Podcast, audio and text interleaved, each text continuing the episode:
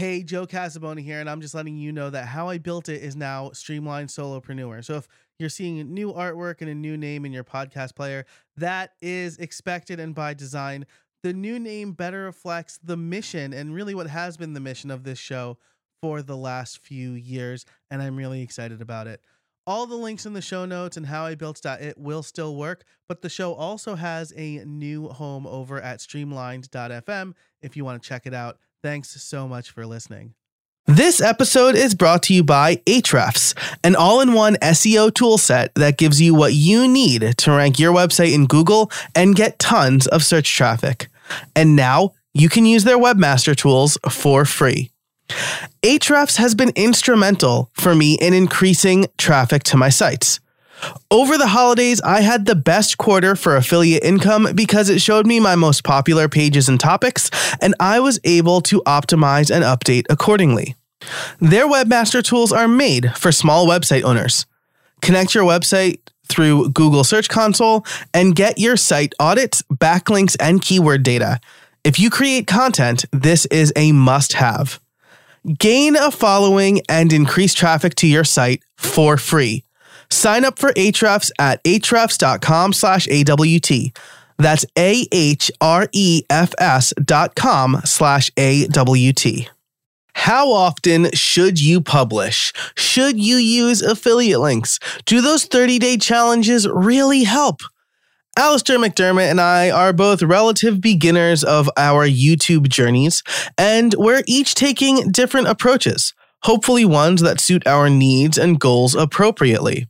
Listen in as we talk about what we're doing, how we're doing it, and of course, why. We'll talk we'll also tell you why your phone is the best camera for you and your channel, something I covered recently on a previous episode. In Build Something More, we talk about when we've each bartered for work. It's always a great conversation when Alastair and I get together, and I'm really excited for you to hear it because uh, we're covering YouTube a lot this year. I am using YouTube uh, both to monetize my business as well as separately to build authority in the podcasting space. And so we we each talk about different approaches for that. I think it's going to be really great this episode, by the way, is brought to you by Ahrefs and Nexcess. You'll hear about them later on in the show.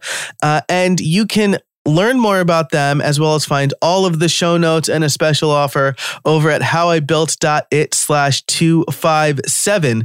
But for now, let's get to the intro and the interview. Hey, everybody, and welcome to How I Built It, the podcast that helps small business owners create engaging content that drives sales. Each week, I talk about how you can build good content faster to increase revenue and establish yourself as an authority. I'm your host, Joe Casabona. Now let's get to it. Real quick before we jump into the interview, we've been talking a lot about content and content planning on this show as of late, and YouTube particularly has been a big topic of conversation. But planning and staying organized with all of this content can be hard. If you're not sure how to plan and lay out your content strategy, I have a free resource available for you over at howibuilt.it slash Airtable. If you go to howibuilt.it slash Airtable, you can get the free content planners built with Airtable that I actually use to plan the content for both this podcast and my YouTube channel. This will help you log ideas, stay organized, and keep your content production moving. It creates a schedule for you with various statuses. It allows you to log ideas and everything that I do and recommend if you're producing a ton of content. Again, you can find that over at howibuilt.it slash airtable. It is completely free. And if you are planning content, no matter if it's for a podcast, YouTube, or even your blog, this is something that you definitely need. All right, welcome, welcome. I am here with Alastair McDermott. He's a good friend of mine. He's been on the show before, a repeat guest, but we talk regularly. And today we're talking about content creation for authors and speakers, building YouTube. We have different approaches to our YouTube channels, uh, and we we discussed this at the end of 2021. Uh, but I thought it would be a fun conversation for us today to talk about our our strategies and kind of how we're doing YouTube, what we want to use YouTube for, uh, either to build authority or or make money and all that fun stuff. So let's bring in Alastair. Uh, Alastair, how are you doing today? Joe, I'm doing good. Yeah, I think this is a really interesting topic. So uh, I'm I'm delighted to be here to talk to you about it. Yeah. Um. So YouTube for me is has become more of a focus. I I rebuilt my well, I renovated my office, and I wanted to make it kind of a little bit more YouTuber style. So I I kind of um I did some work for an interior designer, so I got her to to do uh, nice. uh, do some work, uh, return the favor, and so she she helped me make the office look pretty cool. So so I have I have what makes for a decent studio if I want to do some video. That's fantastic. So, uh, actually, maybe this is something that we could talk about and, and build something more. Uh, the the members only uh, part of the episode for the Creator Crew, which you can get over at joincreatorcrew.com. Uh, but trading, uh, bartering for work, I've only bartered a couple of times, uh, and uh, members will know if they listen what I've bartered for. Uh, but YouTube has become more of a focus for you. Likewise for me. By the way, I see your office; it looks really good. Um, but YouTube has become more of a focus for me as well. Uh, in uh, gosh, I guess around the time the pandemic started. I started doing more live streams and and putting real effort into my YouTube videos, and I kind of lucked into. Uh, I did one on the Sony A6400, kind of how to set this 4K camera up if you're not a photographer. And that is still my top performing video. Um, but uh, since then, I've been I've been putting a lot more effort into it. My channel's monetized, but this year, uh, I want to kind of get off the the hamster wheel of the focus, the the pressure of publishing weekly and just publish good content. Um, so I guess my first, well, first let's talk a little bit about who are you? What do you do? If anybody missed the uh, the live coaching episode, which I'll, I will link to uh, in cool. the show notes. Yeah, well, what I do is I help consultants and experts who are invisible, who who are not really kind of known to the world, and I help them to become more visible to build their authority. So I like to say I, I help them remove their cloak of invisibility, and so you like you know when in Harry Potter when they're wearing this cloak, nobody yes. can see them, and then when uh, you know you, you, take off the cloak and be visible to the world. So it what what it's really about is it's really about this journey to authority, going from being this expert who's really good at what you do, but nobody knows who you are, and becoming an authority, a recognized authority in your field. And so I have a podcast called The Recognized Authority. Yes, I will link that in the show notes as well. You can find, by the way, all of the show notes over at howibuilt.it slash 257 uh, for episode 257. But yeah, Recognized Authority. Um, I've been a guest on that show. That's one of the few shows I listen to weekly. And actually, uh, the the episode that kicked off this year, not my yearly theme episode, the first guest, Rochelle Moulton, um, was a guest that I heard on Alastair's podcast that I knew I had to get to set the tone for season 11 of How I Built It. Wow, cool. Yeah, and, and she is my only repeat guest so far. And uh, yeah, R- Rochelle is great. Yeah, fantastic. I read her book. I mean, I don't want this to be a commercial for her book, but I read her book and it's great and I love it. Um, so uh, I guess I'll have to link to her episode too. That was episode 249. Um, but so that is The Authority Code by Rochelle Moulton. Yes, the authority. Very good. The authority code. So I'm going to do the advertisement. yes, love it. Um, and then uh, I'll I'll link her uh, her episode in the in the show notes. Um, so YouTube has become more of a focus. You help experts remove their cloak of ability uh, of invisibility. I love that because you know, as someone who established, I established my authority in a very different area several years ago, um, publishing a couple of books on WordPress development. And now I'm pivoting to decidedly not WordPress development.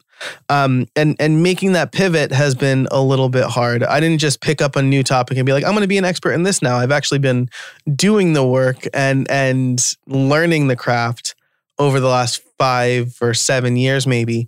Um, and and now I'm kind of ready to make that move. And so, uh, when you talk about YouTube, do you see this as an authority building avenue for people? I, I think so. Yeah. I mean, all, all of the publishing channels can help you build your authority in different ways. So, for example, you can self publish a book or you can commercially publish a book, and those have different indicators. And YouTube is, is just another. But the great thing about YouTube is it can really create a connection and help build trust because you're actually seeing the person on your screen and it helps. It's, it's kind of a bit more personal when you see somebody on video like that.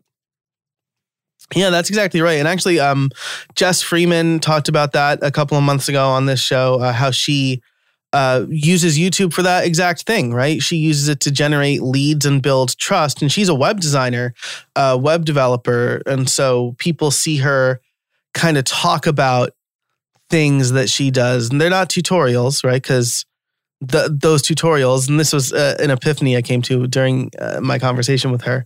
Tutorials are for do it yourselfers, right? Uh, and if I'm trying to target do it yourselfers, then I have the tutorials. But if I'm if I want people to hire me to do it for them, I should just tell them everything they need to do and why they need to do it. And then they'll be like, well, I should hire Joe to do that for me. Yeah. I, I mean, I think that there's going to be some people who see the tutorial and say, okay, I don't want to do this, but I know Joe can do it. So I'll hire yeah. him for that. And yeah, I mean, I, I don't really see too much difference between those two different types of video. But I mean, I, I just had Marcus Sheridan on the show. And one example he gave in in our interview was he said, "Look, uh, if you're a technical SEO person, and you're a technical SEO consultant and you explain to the client how to do technical SEO, they're going to say like, take my money. They just don't want to do that because it's just such a pain, you know? So, um, so I, I think if you display, uh, the knowledge of, of doing something, then people know that they can trust you to do that for them. And, and that's enough. Yeah, yeah, absolutely. I, I, that's yeah, show people that you, you know what you're talking about, right? Um, cause there's like, I mean, there's a lot of snake oil on the internet as we record this. Um, God, I don't want to start a controversy or anything, but uh, as there's we enough as, there already. yeah, right. As we record this, um, there's a little bit of a controversy going on with Spotify and Joe Rogan, and no matter what side of the coin you fall, uh, you what side of the the aisle you fall to on that, I guess. Um, Joe Rogan is giving a platform to people that may or may not be agreeable or disagreeable to you. Is that is, is that enough of a line to straddle? Um, but uh, so it's I think it's it's important that if you say you can do something, you can you you need to be able to show people evidence that you can right before they hire you. It's easier than ever to to find that evidence now. I guess is what I'm saying. Yeah, uh, you know, for I think for for some things there seems to be. Uh, um, kind of lower bars for evidence. But but let's just yes. say that for for for most most intents and purposes, uh, it is good to have something out there that shows you know actually what you're talking about, and you can actually do what you say you do. So and and I think that YouTube is a great way to do that because you know people can see you on the camera, they can see you talking, they can see you demonstrating whatever it is that you do, um, whether that be a screen capture or you know you physically doing something in person on camera or whatever that is. So I think that's you know that that's a great way to, to kind of build that trust. Yeah, absolutely. And and I know for for some people, um, you know, I think the the generation behind us maybe um is uh is the first generation who have said things like, you know, I want to be a you like a professional YouTuber when I grow up. Um, because there are people who make a ton of money just off of YouTube. I think the vast majority of people are not doing that, right? And and you know, my my channel's monetized, but you know, I can't I can't feed my kids off of the YouTube monetization uh, only. Yeah, and like talking about that. So my take on it is, I will be able to monetize my YouTube channel far more if I get one client every quarter than I ever would through ads. So I, I don't ever intend to turn on monetization. Uh, now I, I can't right now; it's not big enough to. But even even when it is, uh, so you should go uh, subscribe to the Recognized Authority YouTube channel, by the way. Uh, so, but even even when it grows uh, to the point that I can monetize it, you know that you'll never have to watch ads there because uh, it's it's far more likely for me to and far more profitable to to bring in one new client and and that's that's the reality for a lot of um, I think B two B expert businesses. Uh, if you're selling something that's more of a B2C commodity, so that's business to consumer, if you're selling something that's more consumer focused, then I think monetization may work really well for you. But if you're doing something that's that's more B2B, I, I think that monetization, I, I would just I would just look at other options as well, and just kind of um, maybe maybe plug the numbers into a spreadsheet and see what it looks like. Yeah, now that's really interesting, right? Because um, my my channel is monetized. I have ads turned on. Um, something that I probably shouldn't guarantee, but the way I'm feeling right now, I don't, I can't ever see myself turning on uh, the mid, like mid roll or in video ads, mm-hmm. right, where like the the video gets interrupted, unless I can determine the exact point the ad is put in, right? And you can't do right. that on YouTube. Um, you know, if I can say like, all right, now we're gonna take a break, uh, so you watch, so you can watch this ad or whatever, right? Mm-hmm. Um, but they they don't. They just kind of insert it where they think it's best. Um, and and mine's monetized partially because um it it's a I mean it's a fine revenue stream for me. Um, but I feel like that gives me a little bit of extra authority, right? Because I'm teaching people how to create consistent content and how to make money doing it. And so this is a little badge that I okay, I make money through podcast sponsors, I make money through affiliate links, and I make money just from my YouTube videos. Um, yeah, and, I, I, think it makes sense for two reasons there. Actually, yeah. uh, number one, to show that you can do it, and number two is because you're continuously learning and experimenting with the system, which I think is important if you want to talk to people about it. That you're actually doing what you talk about, so that you can you can learn and show, hey, there's something new here. Here you go. Yeah, yeah, absolutely. And and so um, okay, I'm giving I, you a free pass on this one, Joe. You're okay. Uh, thank you. I appreciate that. Now, now similarly, right? I have another channel called Podcast Liftoff. Um, the main goal of that is to get more podcasting um, clients, right, or podcast consulting clients. I can't see myself monetizing that channel um, mm-hmm. for for yeah. the reasons you just said. Yeah, I'll give you one other example. Um, I, I in my podcast interviews, usually I, I ask the guests, actually, I think I've done every episode. I ask the guests at the end for business book recommendations and fiction book recommendations as well, just because I'm interested to know what people read and I'm a big, big reader. But yeah. I'm, I'm never going to have an, an Amazon affiliate link on there because the amount of money that I would make off of book sales would, would be so negligible and it I think it just sends a kind of it, it kind of would cheapen it a little bit. So um so I'm just not doing that. I'm just not not putting in affiliate links there. And again, it's just the same kind of idea. Uh, it it also allows me to say, hey, there's no affiliate links on my site. So I have a free book, a free ebook on how to uh, set up your video and uh, and microphone to sound better and look better. And so I have that, and I don't have any affiliate links in there either. And it just allows me to say, hey, look, this is pure unbiased information. There's no affiliate links or anything like that. And I'm not saying that you would be biased if there were affiliate links in there, but you're definitely not if there's none. And so it just allows me to say that. And so that, you know, that's that's just something that else I think it just allows you to to kind of um to stay a bit more premium um, to how to to to be slightly up the the the ladder in terms of uh, how how you come across. Yeah, that's really interesting, right? Because I think uh, this is this is I think where our approaches differ a little bit, right? Your sole purpose is establishing uh, authority, helping other people establish their authority. Um, my purpose in my content is to monetize the content and then to show people how to do it, right? So, um, but again, I don't ask people specifically what books they read, right? I feel like if I did that, then it would be like a thinly veiled excuse to have at least one affiliate in all of my uh, in all of my show notes, but I don't. Um, if a book comes up, and uh, well, actually, more often than not now, I they they're not because my VA puts together my notes, and uh, I haven't instructed her to just use like she'll just find the title on Amazon. Um, but uh, I mean, the point the point still stands, right? I do have a bunch of content with affiliate links, um, because my mission is to help people monetize their content, and I want to show them the the ways to do it. Um, in my, I, I guess I can't. I guess I can't say this definitively, but most of the time in my premium content, there are no affiliate links, right? There are, um, that's or I should say it's not only affiliate links, right? Because you have I have these toolkits and you'll you'll see people put together these lists. Uh, actually, here's a perfect example. I was looking for a good hammer. Uh, and I the first link I clicked on was basically just the top 10 hammers when you do an Amazon search. And I'm like, this is not the best hammers. This is just the hammers that get bought the most. Mhm. Um, where I went to like I think Bob Vila's website. Um, and the first hammer I saw was a hammer I'd never heard of. So, you know, he has the authority.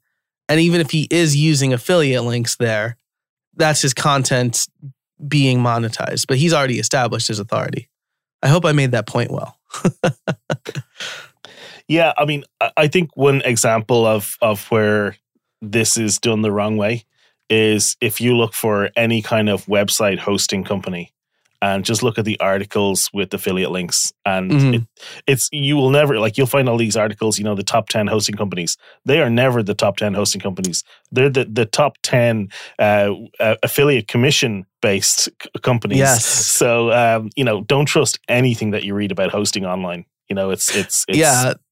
That's that's the problem and, and that's what i'm trying to move away from and and look i know that a lot of people make money and make make a good liv- living as affiliates and and i'm not saying that you know that like it's not like it's every affiliate out there who who's who's doing this and it's a lot of people just trying to monetize what they do. So I, I think there's there's like this line that you have to tread and um and i know that like one one thing that some people do is they they, they say okay i will never uh, I'll never give an affiliate link for something that I haven't used myself and that that I stand over that I can recommend. And that's one that's one way to go, you know. Yeah, and and uh, that is more often than not my approach. Um, you know, I say like you know I'll always put in my affiliate link for my my recommended hosting company. Um, oh, and actually they're a sponsor of this podcast, so Nexcess. Uh, so actually the link here is not going to be an affiliate link because that's another thing I don't do. If they're giving me money for the sponsorship, I'm not going to double dip. Um, but uh, right. I I tell people, and if you're listening to the ad supported version of this episode, you'll hear me say it. I host all of my important sites on Nexcess. Like that's the God's honest truth. So I don't I don't feel any qualms about using an affiliate link there. Uh, the same thing with ConvertKit, right? Um, I run all of my email marketing stuff through ConvertKit. Um, so I'm not going to throw a, a Mailchimp affiliate link in there because I don't really use Mailchimp, or I'm not going to throw an Active Campaign affiliate link in there because I don't use Active Campaign. Um, and so uh, I think I think you're right. That's a good you know put your money where your mouth is um, that way. But uh, I think you're you're right, especially about the hosting company articles. Right? It's like, yeah, you're basically selling that article to the highest bidder, um, and that's you know I, that's not the that's not the best way to do it. Um, I have a a page like that, but it's basically like use this host if you do this, use this host if you do this, and they're not even all affiliate links. Again, they're on, they're affiliate links for the hosting companies I use. Um, cool. So so that was a nice discussion about monetizing and YouTube and affiliate links. Um, let's talk about our approaches to creating the YouTube videos. Um, Mm. I try to publish on each channel fortnightly, opposite weeks, right? So this week, as we record this, a video on podcast liftoff will be coming out. Last week, uh, a video came out on my my main channel. Um, this is up from a video each on each channel, uh, a video on each channel every week. Right. So, okay. So I'll, I'll kind of give the high level overview of of my thinking on this, and and then we can, we can kind of break it down from there. So, I, I did a, a training course with uh, video creators. That's Tim Schmoyer's company, and so what we did, uh, it was an eight week course, and so there was. It, it, it really was very much for established YouTubers. And so I was very much the newbie in the room. And I was really like it was fascinating. It was a really interesting course. What I took from it, and I'm going to boil it down. I'm just going to give you the 80 20 because I, Mhm. I kind of ignored 80% of it that I felt, okay, this is not for me right now. And I might go back and implement some of it and things like that. But um, I didn't feel like it was right for me right now. What I took from it was the content that I create is educational content. That's the type of content and it's business focused. In fact, it may even come across as boring if it's not like a, like absolutely perfectly uh, for you if you're not in my target market. Yeah. But what I took from it was I need to make my educational content more interesting and more entertaining. And so what I need to do is I need to bring in more storytelling into it in particular. Uh, and I also should look at bringing in like elements of like the three act structure or the hero's journey into into how I actually plan the videos. Um, also, I want to I want to raise the quality of the videos that I'm making, so so keep them high quality. And I'm not just talking about the you know the video like the, the actual image quality i'm mm-hmm. talking about you know the, like the whole thing should be put together well it should be well planned and so that i'm i'm kind of thinking that you know these should be almost not quite but almost tv ready documentaries. You know if you can imagine um like I don't know if, if if if we get the same Discovery Channel uh, over here as we as you guys get in the states, but uh, on the Discovery Channel, there's these um, somewhat terrible uh, garage shows or garage shows where they take cars and they, they rebuild them, and uh, or they're, they're building motorbikes or whatever. And and so usually all of these TV shows the the premise is the same. They start out with a car or a motorbike or something to build or repair or fix or do up, and uh, whatever the whatever the show is, they're all very similar. Um, by the end of the show, they manage to get put it all together, and they show the before and the after, and it's all great. But during that show, there's always some tension. There's always like a deadline or a budget. Or in the case of the motorbike guys, there was usually like they usually threw chairs at each other and had big, mm-hmm. big, big arguments or something. Yeah. I think everybody knows the guys I'm talking about. Um, yeah, yeah. I'm so, I am from I am from where that show was okay, shot. Yeah, yeah. So so you know what I'm talking about. Like there's always yeah. some tension. There's always some something going on in the background. Like it's not about the actual building. Like it's not about you know screwing bolts onto a motorbike or right. you know painting a car. Like it's not actually about the process of that.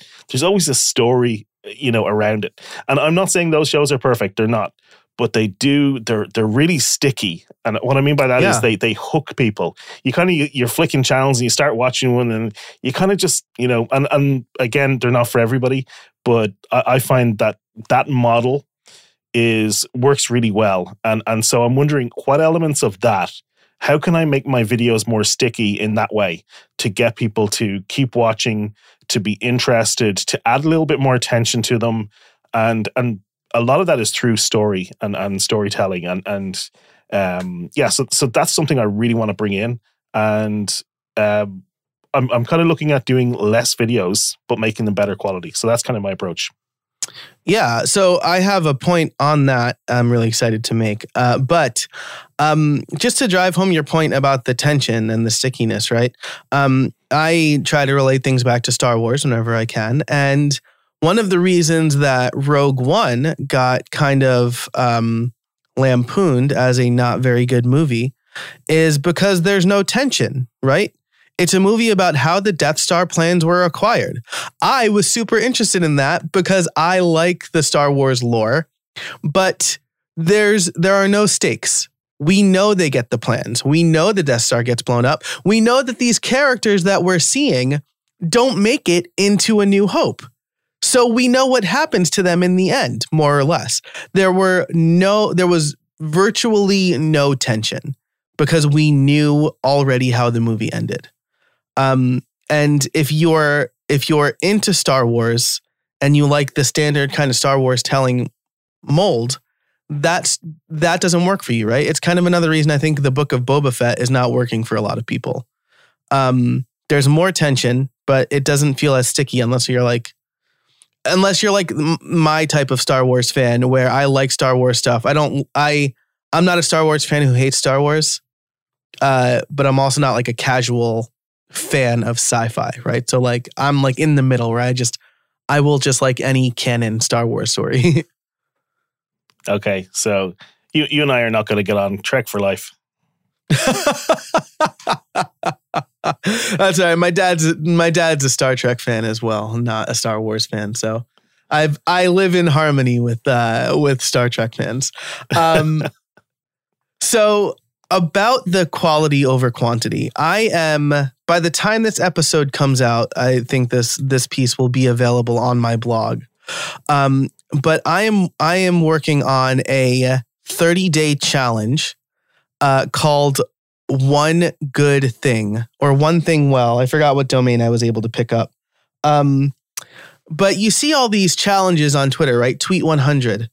um, Matt Ragland is doing, you know, I'm I'm putting out a podcast episode every day in January. Dickie Bush does the ship 30 for 30. And I don't think any of these challenges are good or healthy for creators. Cuz what you're basically just doing is telling them to churn out whatever they can churn out. Um maybe they get a process in place, but it's definitely not a long-term thing. And so the opposite, the, the challenge that I'm working on that I want to do is, hey, take something, work on it for 30 days, release what you have at the end of those 30 days, maybe tweet about the progress you've made each day. I didn't pre- I didn't prep Alastair on this either, so I'm curious to know what you think about that. I'm going to go ahead and disagree with you. All right. Yes. Good old fat. Here's the tension. This is the okay. cold open for now, the podcast. I, have yeah. got no virtual chair that I can throw at you, so the, the listener is just going to imagine that you know there's there's some sort put, of folding chair yeah. making its way through the ether towards your face. Have to put a sound effect in there, right? So, um, okay. the thing is, I think you have to put the reps in at some point. Mm-hmm. and I think a lot of people are just going to procrastinate. And so, if you say, "Okay, work away in it, you know, work away in a dark room for 30 days and then come show us what you got. And I know you talked about, you know, say, saying you're making progress, things like that, but most people are just not going to, not going to do it. I okay. think if you say, I'm going to work in public, then you're actually going to put the reps in and you're going to put it out in public. And, and by the way, I'm not saying that you leave all of those videos up and um, like I have deleted and removed a lot of my older videos that that just don't meet the standard. Uh, what what I want is that if people go look at my uh, YouTube channel and they watch all the videos, and and I'm hoping that I'll, I'll have more as as time goes on. But every time, if they watch all of them, th- that none of them stick out as oh that really you know that that that isn't very good quality in terms of content or production or anything like that. I want them to to be like I want them to all be like at a I'm gonna say like a B standard. And, okay. and, and, by that I mean like the grade system, like A, B, C, yeah. D. You know, yeah. um, most of my old videos are like a, a, a D or an E, and and so I, I want to get it up to like a B or a B plus. Uh, I'm not saying it has to be like Hollywood levels of production right. quality, but I, I do want them to be decent, you know. And so, but I, I do think you have to put in the reps. I think you have to you have to like you don't read uh, sorry you don't learn how to swim by reading a book. You got to get into the water at some point.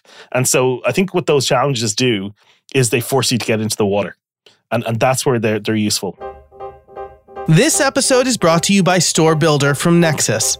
When it comes to setting up an e commerce site, you have a choice between easy but limited or a limitless platform that you need to manage yourself. Until now. Store Builder is e commerce made easy for everybody. It saves you time and delivers a storefront that lets you get to selling. As someone who set up multiple e commerce sites, I can tell you that Store Builder has been a much easier experience than anything else. Answer a few questions, add your content, and sell. Store Builder was created and is supported by e commerce experts at Nexcess. Get the speed, security, and support you need when you need it. Are you ready to launch your perfect online store? Head over to howibuilt.it slash store builder for a special offer. That's howibuilt.it slash store builder. So, does the mindset matter then, right? You're not going in saying, all right, well, I'm only, because like, okay, Jay Clouse, I did his tweet, uh, tweet 100 challenge. Felt like work, but it did work. I get, I like my Twitter following increased dramatically over that time. Um, mm-hmm. And then he, on the 100th day, he said, let's do tweet 365. Um, I think that felt like I'm not going to say a bait and switch because it's definitely working for him. He like charges some amount of money per quarter to have a Tweet 100 community now, so he's obviously monetized it in a way that I have been unable to do so far. Um, but uh, is it the mindset? Okay, well, I'm doing like Dickie Bush's uh, ship 30 for 30. I know I'm not going to publish daily in perpetuity. Yeah. Well, now one thing is if you do train yourself to to work that way, working daily, I mean, if you can publish daily, you are incrementally going to improve so much over time. Like it's it's going to be it's to be massive. When you go from the the first day to the last, It's it's like going to the gym. You know, you're not going to see if you work out every day. And uh, okay, there's there's issues there. We'll talk about working out, but like let's say you go to the gym every single day, you're not going to see results after two weeks or three weeks. Well, you might right. see results after three weeks, but after a year, like you're going to be a totally different person than you were when you started. So right. uh, th- th- there is the equivalent. No matter what kind of content you're creating, you're just going to improve over time by by by doing it and doing it and doing it. Now, it's good to have to do that in some sort of supervised manner, where you know people are saying, "Hey, you could you could improve by doing this, or you could improve by doing that," which is, I think, where the guided part of the challenges comes in. But yeah, I, I think there is just something about putting in reps on a regular basis. Um, I think there is an advantage to that. Okay. All right. And it's interesting. I mean, I I'm I agree that you need to get your reps in. Um, the thing I maybe I'll have to maybe this is like I'm workshopping the copy for this challenge right now. Um, but for for me, I think about the long term. It's so. Let me tell you what started this whole thing off was uh, another guy talked about um, how he Dickie Bush retweeted this guy. I forget his name, but I'm going to check out one of his books. He said he published four books last year, and this year he wants to publish eight books. And I'm like, I'm thinking now it just seems like you're publishing for the sake of publishing because uh, writing a book is hard. and it's not something that you could just, you know, not everybody's James Patterson, where the guy puts out like 100 books a year. Um, I, I think it's unreasonable to be re- unreasonable to be like, yeah, you could publish a book every six weeks. Yeah, I, I, I think that's. Um, I mean, I'm I'm just thinking of Alan Weiss, uh, who is a consultant. He wrote the Million Dollar Consultant, and mm-hmm. he's written 63 other books. I think he's at 64 books right now, which is just insane. Like they've been translated in a whole bunch of different languages, and it, that model is has worked so well. And and he is a machine. So uh, it works for some people. You know the the the um how how would I put it? Um the kind of um the, the freak the the super frequent publishing model let's say. And yeah. and I, I would love so I I like you wrote a book about WordPress back in the day. Mine was more aimed at business owners um mm-hmm. and I self published it. But um and I moved away from that niche a long time ago but at the same time it was good to it was good to write and, and to publish something and and I did see a I did see an improvement when I, I started to write my next book um, which is about um, niching down and that uh, that's actually with the, with the publisher at the moment. Uh, had a niche down, and nice. I haven't got a I haven't got a working title for that, but that's that's kind of what the topic is: how to specialize your your expert business. And so it was so much easier to write the second time after having gone through the first process. And, you know, like I, I, I just had, a, had an idea of what I was doing. Yeah. I, so, okay, this is a really good point, right? Because I don't want to get my point misconstrued. I write every single day. I think there is a lot of value to writing every single day. What I don't, where I worry about the, uh, the, let's say mental health ramifications is by glamorizing the need to publish every day. And I I so I want to bring it back to your point about how you're publishing your YouTube videos, right? Because there are people who publish every day or multiple times a week. Um, Sarah Dietschy and uh, MKBHD come to mind, but these are people who make nearly all of their money in some way, shape, or form off of their YouTube channel. Yeah. So yeah. when you say you're looking for quality over quantity, do you have a published schedule or do you uh, just I'm I'm I tell you what so uh, this is really important to clarify. For me YouTube is very much a secondary channel. Mm-hmm. So it's not the primary thing. The podcast is is is first and foremost for me. Uh, my email list is is super important, and and YouTube is is like you know LinkedIn is is more important than YouTube, for example. Um, Twitter kind of probably is more important right now as well. So YouTube is like a um, support isn't the right word, but it, it's it's like a place that I can send people say, "Hey, I did a video on this topic. Go check it out," and they'll go there and, and they'll see that I have four or five other videos right now, and they'll they'll have a look at those, and and you know maybe in a year's time I'll have twelve good videos, good good quality mm-hmm. videos on on various different topics.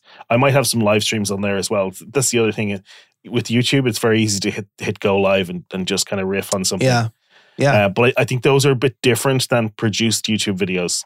So, absolutely, absolutely. Um, so yeah, that that's kind of like what I'm thinking. Like if you were to say like what's your publishing schedule, probably something like one video a quarter, maybe maybe two or three videos a quarter, but that would be it. I I, I can't ever see myself doing more than one a month. Um, that said, you know we'll we'll see what happens but but that's kind of my my thinking right now. And by the way i know that there's people out there thinking oh my god you know that like you really need to make more videos than that. But there are channels out there with 5 10 15 videos and each one of them has you know two or three million views. So it is possible to do it that way as well. I know because i looked at a lot of uh, a lot of stuff for research during the course. So there are different ways to approach it uh, and so I'm kind of maybe I'm dipping my toe in the water more than you would be in terms of of using YouTube. Yeah, you know that's I think I think that's a really good point. And I, you know, like I said, I I'm cutting back my publishing schedule because uh, it was too much, and I think I would publish videos just for the sake of publishing, and the quality went down because of it. Right, where now I have a pretty clear pipeline, and now I have two weeks to make a video, and that's plenty of time for me um, because th- that's my style, right? Um, and I have an editor. That's the other thing. I have somebody edit my videos because I hate, I hate editing. Um, yeah. So you know, I think I think you know a big it depends on a lot of things. Um, what you want to do, what your goals are. Uh, so, and if you're looking to establish your authority on a few topics, maybe you do have a few really highly produced videos. Uh, optimize those thumbnails and titles because that's where like 80% of clicks come from. Um, and and then you don't have to publish every month or every two months. Um, CGP Grey, I mean, uh, he you know he made his bones like early in the YouTube days, but he he doesn't ascribe to the I need to publish a video every Tuesday or whatever. Um, he publishes about one a month, one every six weeks, and they all do really well. Um, whereas Rumi Official, uh, Joel from Rumi Official, um, he's a music YouTuber. Love his videos. Um, he publishes every day, and he tried experimenting with other things, but his daily videos are the things that do the best. So it's all about experimenting. Maybe that's another place where these daily challenges help you is yeah. you can experiment and iterate more quickly. Yeah, so, absolutely. Yeah. And and so I think that you know if you want to go do those challenges, go do them. You can learn so much.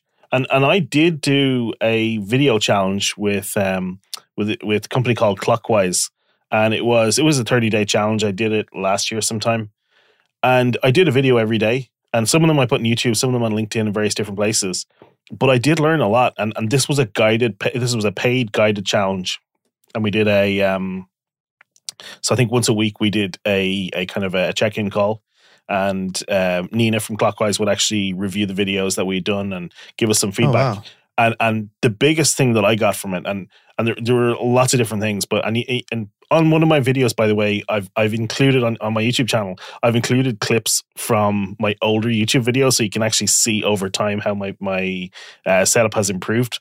And like in the oldest video, I actually don't recognize myself. I don't sound like me, and I don't look like me. it's really that's weird. so funny. Yeah, it's it's mad. But um, like I I did change uh, how I approach it, and I one thing I've gotten much better at is I have trained myself to look at the lens and that is a big deal because when people are looking at the video, they feel like you're making eye contact with them. And now, if you're on a call like we're on a call right now, yeah, you do need to look down and look at the person's face. But it's good if you keep looking at the lens as much as you can. And then if you're actually doing YouTube video where, you know, there's no other person, you're not in conversation, you really need to look directly at the lens and because that then the, the viewer feels like you're making eye contact directly with them and, and i think that that was one of the biggest things i got from that video challenge that i did and it wasn't that I didn't know the information because she told us the first day. It was that I needed to have 30 days of me being reminded every day, hey, you need to look at it more. Hey, you need to look at it more. Hey, you need to look at it more. And I eventually got it by the end, and now, and now I'm much better at it. Yeah, that I, it could be habit forming in that way, right? Uh, that's that's a really good point. Um, I know a friend of mine, Brian Richards, uh, actually set up a teleprompter and has his Zoom calls on that so he can look at the camera and t- at the person at the same time. So, um, not everybody's going to go through those lengths. That's Brian that's is- next level. That's really cool. Yeah, I like yeah, that. Brian. Brian's a professional virtual summit producer. So, um, he uh, this is the thing that he does, and so he he spent a lot of time doing that. I tried for a while, but I hate clutter on my desk, and I already have like multiple arms until like the teleprompter just gave me agita. Um, now we've been talking for a while, nearly an hour at this point.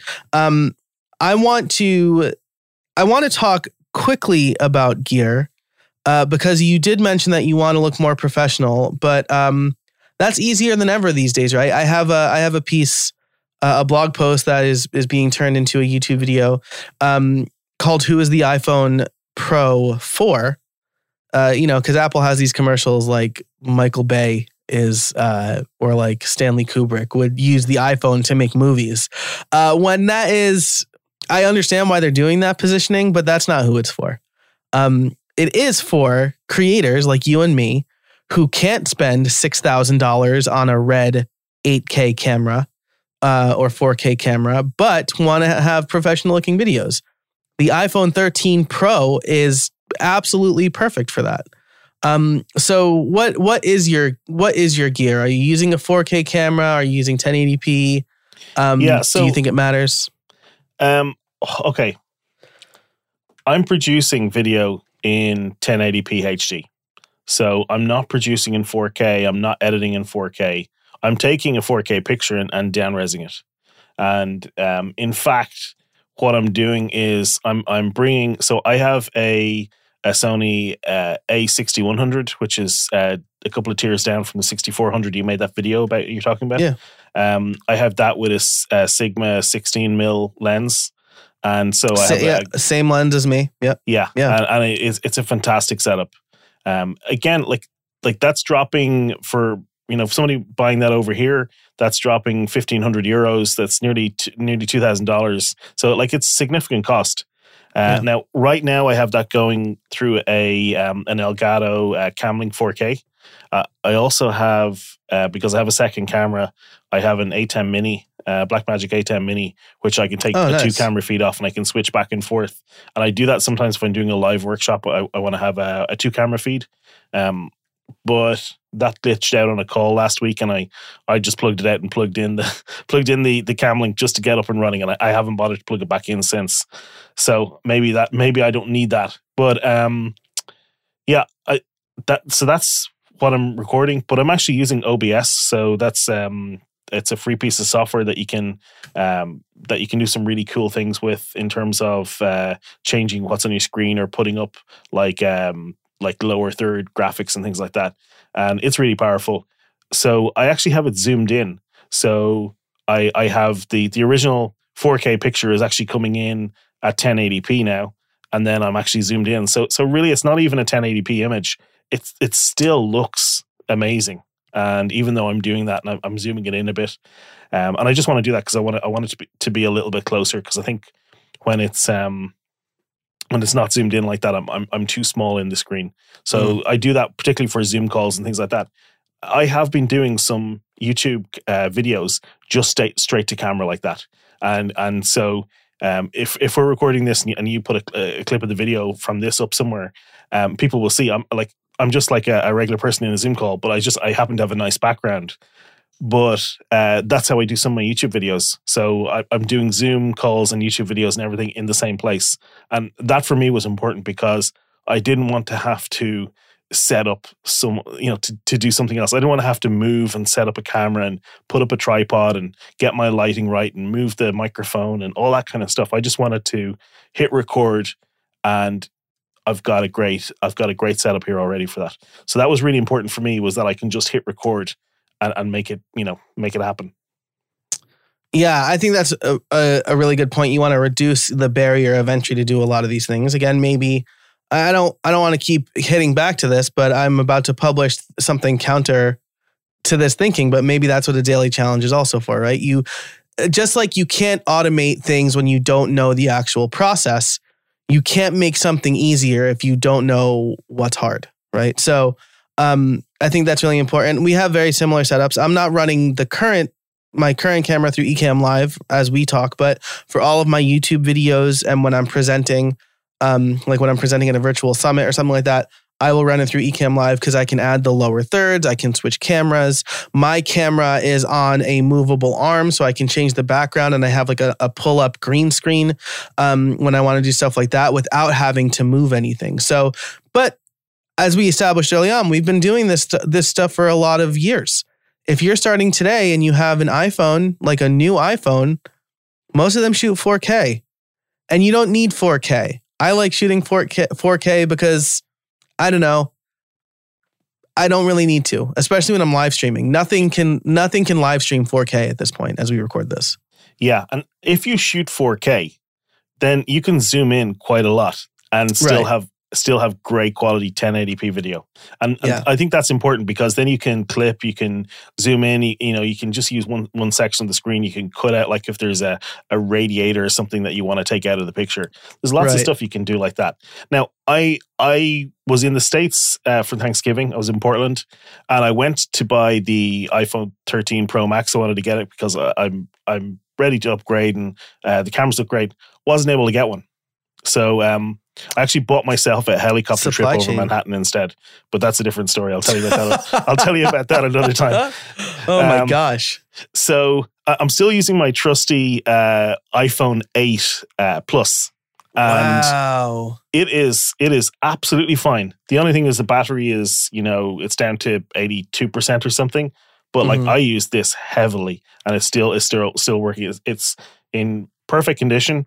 I'm on my fifth or sixth case. I'm on probably my tenth or twelfth screen protector because I actually chuck it around. Uh, I know I shouldn't admit to doing that, but that's what I do. I'm not very careful with it. I just started uh, sweating. so but it is it's it's still in perfect condition and this has a 1080p front facing camera and it has a 4k back camera so um uh, and it's got two two cameras in the back because it's the plus model. And and so that's uh, a five year old iphone and it is perfect. And you know all of the like all of the samsung galaxy and all of those they all have like better cameras than most professional photographers would have had 15 years ago you know? So Yeah. you know for the most part i know i know like there's the the bigger lenses and things but you know uh, practically speaking the the camera quality is so good. So I, I think you know everybody has a great camera in the pocket. I would definitely say don't go out and spend 2k on gear before you've done a whole bunch of shooting cameras on your phone or whatever you know start out that way don't don't start out by getting the expensive gear you're going to be like the the the guy who wants to get into cycling and goes down to the shop and, and buys like a, a a ten a ten thousand dollar titanium frame bike or whatever. You know, you don't need to do that. You know, Yeah. go go and get a, a, a an eight hundred dollar secondhand bike or whatever first. Get you know, and, and and get some experience before you go into spending too much money. You know. Absolutely. Well, there's a I have a story about this and and I used to play paintball a lot in college. And um, my school would do trips to this big paintball field called Skirmish. And uh, one time, this guy uh, was dressed in. So there's a, a difference between like paintball, where you're kind of in the woods, so you're wearing camouflage, and speedball, where you're like two teams and it's like capture the flag style. And in speedball, you're wearing bright colors, so you can tell who's on your team and who's not, right? Um, and this guy is wearing full on speedball gear. Um, he has a, a very expensive paintball gun. Uh, where he's like, I can fire like um uh, like ten or twenty paintballs a second or something like that. Um, and he's and I was like, dude, you only need one to get the person out. Like, you don't need to fire that many. And uh, we called him Pro Shop because he looked like a, a, a professional paintball shop threw up on him. Um, and he was so bad. He was so bad. It's always So- those guys, right? yeah. Good gear is not going to make you good. Yeah. My brother, my brother and I were the best people on our team because he's like small and mousy and fast. So I would be his anchor and I would provide cover fire and stuff like that. And and our kill to death ratio was way better than Pro Shops was. So um and we had like the Tippmann, you know, like the standard the the one that everybody gets when they buy their first paintball gun. So um good gear does not make you good. Uh, Amen. so I want to end. Uh, so I want to end with this question: uh, Who are your favorite YouTube creators? Huh. Okay. So, um, my my answer is going to be probably a bit uh, off the beaten path for for for y'all. Um, so Alze Calhoun is probably my number one. And I actually had him on my podcast, and I'll, I'll send you a link so you can include it in the show notes. His Thanks. channel is called Coveted Consultant. And what I love is just the simplicity, the frequency, the quality of information that he's delivered. And he has built a massive following on there, you know, in a, in a, in a, in the consulting niche. So it's not, it's not big, but yeah, he, he's, he's got a, a great channel. Um, apart from that, like I don't have any other like I'm not really a YouTube consumer, and that probably mm-hmm. feeds into you know that probably feeds into it being a secondary channel for me because yeah. I don't go and spend a lot of time on there. I think that if you are creating videos, I think one thing, probably the most useful thing I did in that course that I did, well, apart from you know, the, the, information, which is okay, it's not the most useful, but but a, a big part of it was they got us to watch a lot of videos, and and so watching a lot of YouTube videos over and over again, particularly from the the good creators. Like there was one Casey Neistat, and everybody knows him. Um, mm-hmm. And there was one video he did where he loses his drone, and he has to go and rescue his drone, which is on the roof of a, of another building. So if you lose a drone in New York City, you've got a uh, like it's hassle to get it back. Yeah. So so this video is about about that. And the interesting thing was if you watch that video, and I'll, I'll find it and link it so you can link to it. Um, you'll see this three act structure. You'll see him telling the story. It's not really about you know. It's it's about the story. It's not about the the drone. And in fact, right. the the really ironic thing is he doesn't actually show how he got it in the end. And and this is kind of weird, but like so it's like there it's it's it's like the um the Star Wars uh, movie you were talking about this is is kind of he, he, doesn't even show like really how he got there. He doesn't have footage of it, but he shows all the ways that he was stopped. Like he was stopped by security, and um, mm. um, you know he there was locked doors and all of this kind of stuff. So the, he showed loads of different uh, barriers that he had hit, but he didn't show him getting the thing in the end. But he he he also shows the after shot, and so but as a story, it works really well because that's what people are focusing on, and he's a brilliant storyteller. So um, yeah. So, so I think it's possible to take pretty much any business topic and turn it into a story and in, introduce that tension and, and and just make it make it more again go back to the word sticky. It's not the perfect word but just kind of make it so that that it kind of uh, i think in, in in the youtube world they talk about the retention graph and that, that's what you want to focus on is, is having people stay watching all the way through yeah, absolutely. That is fantastic. Um, we'll we'll leave it at that. Alastair, thanks so much for joining me again on the show. I really appreciate it. If people want to learn more about you, where can they find you? You can go to therecognizedauthority.com and you will find my email list and my uh, YouTube is all linked up there and, and check out the podcast. Fantastic. Thanks so much. Uh, for that and all of the show notes, it's going to be a a show notes rich page th- for this episode, uh, you can go to howibuilt.it slash 257. If you are not a member of the creator crew, you should sign up because Alastair and I are going to talk about things that we've bartered for uh, for doing work, web design work, or, or whatever work. Um, so definitely check that out. Uh, again, you can sign up over at howibuilt.it slash 257. Thanks so much for listening. And Alastair, thanks so much for joining me today. Thank you. And uh, until next time, thanks so much for listening and get out there and build something.